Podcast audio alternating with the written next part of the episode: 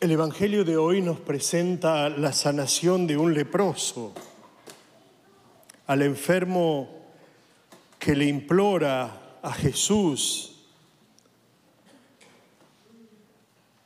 y Jesús que le dice, quiero, queda limpio.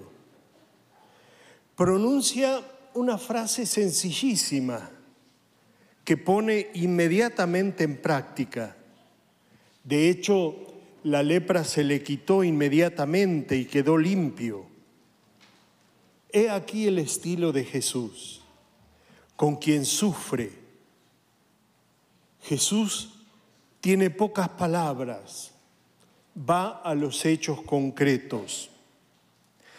Muchas veces en el Evangelio lo vemos comportarse así con el que sufre, con los sordomudos, con los paralíticos, y con otros tantos necesitados. Siempre hace así, habla poco y a las palabras le siguen enseguida las acciones. Se inclina, toma de la mano, cura. No se entretiene en discursos o interrogatorios y mucho menos en pietismos y sentimentalismos más bien demuestra el pudor delicado de quien le escucha atentamente y actúa con diligencia, preferentemente, preferiblemente sin llamar la atención. Es un modo maravilloso de amar y cuánto bien nos hace imaginarlo y asimilarlo. Pensemos también en cuando nos encontramos a personas que se comportan así, sobrias en las palabras, pero generosas en la acción, reacias a exhibirse, pero dispuestas a ser útiles, eficaces en la ayuda, porque están dispuestas a escuchar. No hace, muy no hace mucho tiempo, nosotros atravesamos una dura situación, la pandemia. Y ahí pudimos ver a muchos médicos, muchos enfermeros, muchos cuidadores, a muchos que fueron el soporte de la escucha y de la mano tendida. En muchos corazones todavía no se ha sanado la herida de aquellos que perdieron a sus familiares y no los pudieron ver ni los pudieron despedir. Pero ellos no estuvieron solos. Hubo gente arriesgada, gente profesional, gente que les tendió la mano, que los escucharon y que atesoran en sus corazones lo terrible de la soledad. El lema de esta trigésimo segunda jornada mundial por los enfermos es no conviene que el hombre esté solo. Muchos hermanos nuestros atravesaron este momento y por eso hoy es un día en que nuestra oración tiene que estar dirigida hacia ellos. Sin duda, hay muchos a los que le podemos decir, te escucho, te ayudo.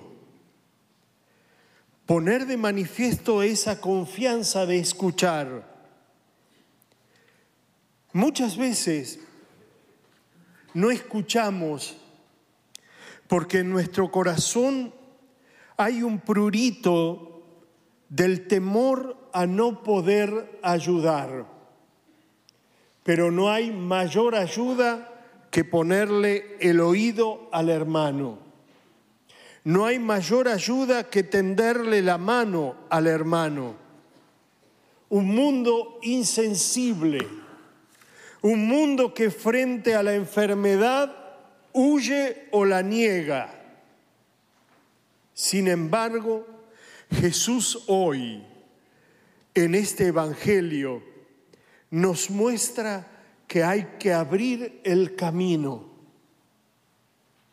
¿Cuántas veces nosotros medimos la ayuda tal vez por lo material, por lo cuantitativo?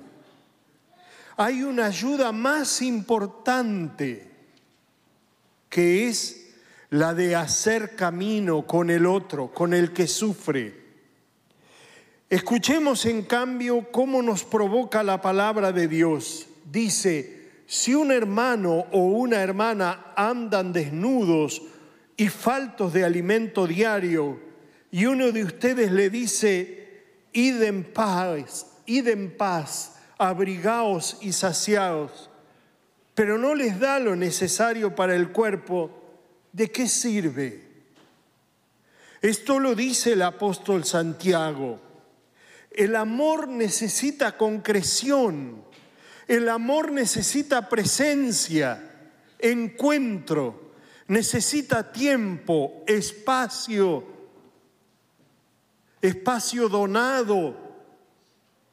No puede reducirse a hermosas palabras, a imágenes en una pantalla, a selfies de un momento o a mensajes apresurados. Son instrumentos inútiles que pueden ayudar, pero no bastan. En el amor no pueden sustituir a la presencia concreta.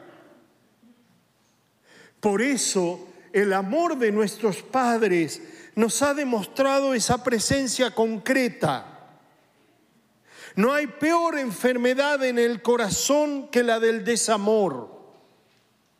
Pienso en esos hijos que abandonan a sus padres, que no concretizan el amor porque buscan solamente los facilismos, esclavos de un activismo y de un mundo y de un mundo que deshumaniza y que quita lo fundamental la mano tendida y el corazón abierto. La herida que muchos padres y muchos mayores tienen en sus corazones, producto del desamor, muestra las obras del egoísmo, a veces de hijos que son sin duda hijos que abandonan cuando ellos tuvieron la experiencia de nunca ser abandonados por el amor de sus padres. Como decía alguien, las noches de pie cuando había fiebre, las noches de inquietud porque el niño o la niña no estaba bien, las renuncias de privarse de lo necesario para poder darle a los hijos lo mejor, serán sin duda los elementos que en la presencia de Dios le pondrán frente a la cara a aquellos que abandonaron, que no recordaron, que no tendieron la mano, que no tuvieron el oído atento para con aquellos que los amaron y que les dieron la vida.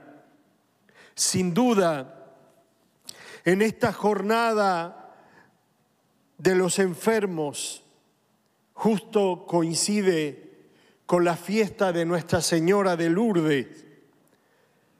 Sin duda, nos llama la atención sobre la importancia de las relaciones con la enfermedad. No debemos temer a la enfermedad, debemos enfrentar la enfermedad. La primera cosa que necesitamos cuando estamos enfermos es la cercanía de las personas queridas, de los operadores sanitarios y en el corazón la cercanía de Dios. Estamos todos llamados a estar cerca de quien sufre a visitar a los enfermos. Estamos a la puerta del tiempo cuaresmal, un tiempo propicio que sin duda nos invita a hacernos propósitos para visitar a los que sufren, a los enfermos, sean conocidos o no, porque siempre podemos poner en el rostro entristecido una sonrisa cuando nos mostramos cercanos, resilientes y solidarios. Estamos todos llamados a estar cerca de quien sufre, a visitar a los enfermos, como, nos enseña Jesús en el Evangelio. Por eso, sin duda, hoy le expresamos a todas las personas enfermas o más frágiles nuestra cercanía y la cercanía de toda la iglesia. No tenemos que olvidarnos del estilo de Dios, que es cercanía, compasión y ternura. En este domingo, ya próxima el inicio de la cuaresma, es bueno que nuestra oración esté siendo generosa.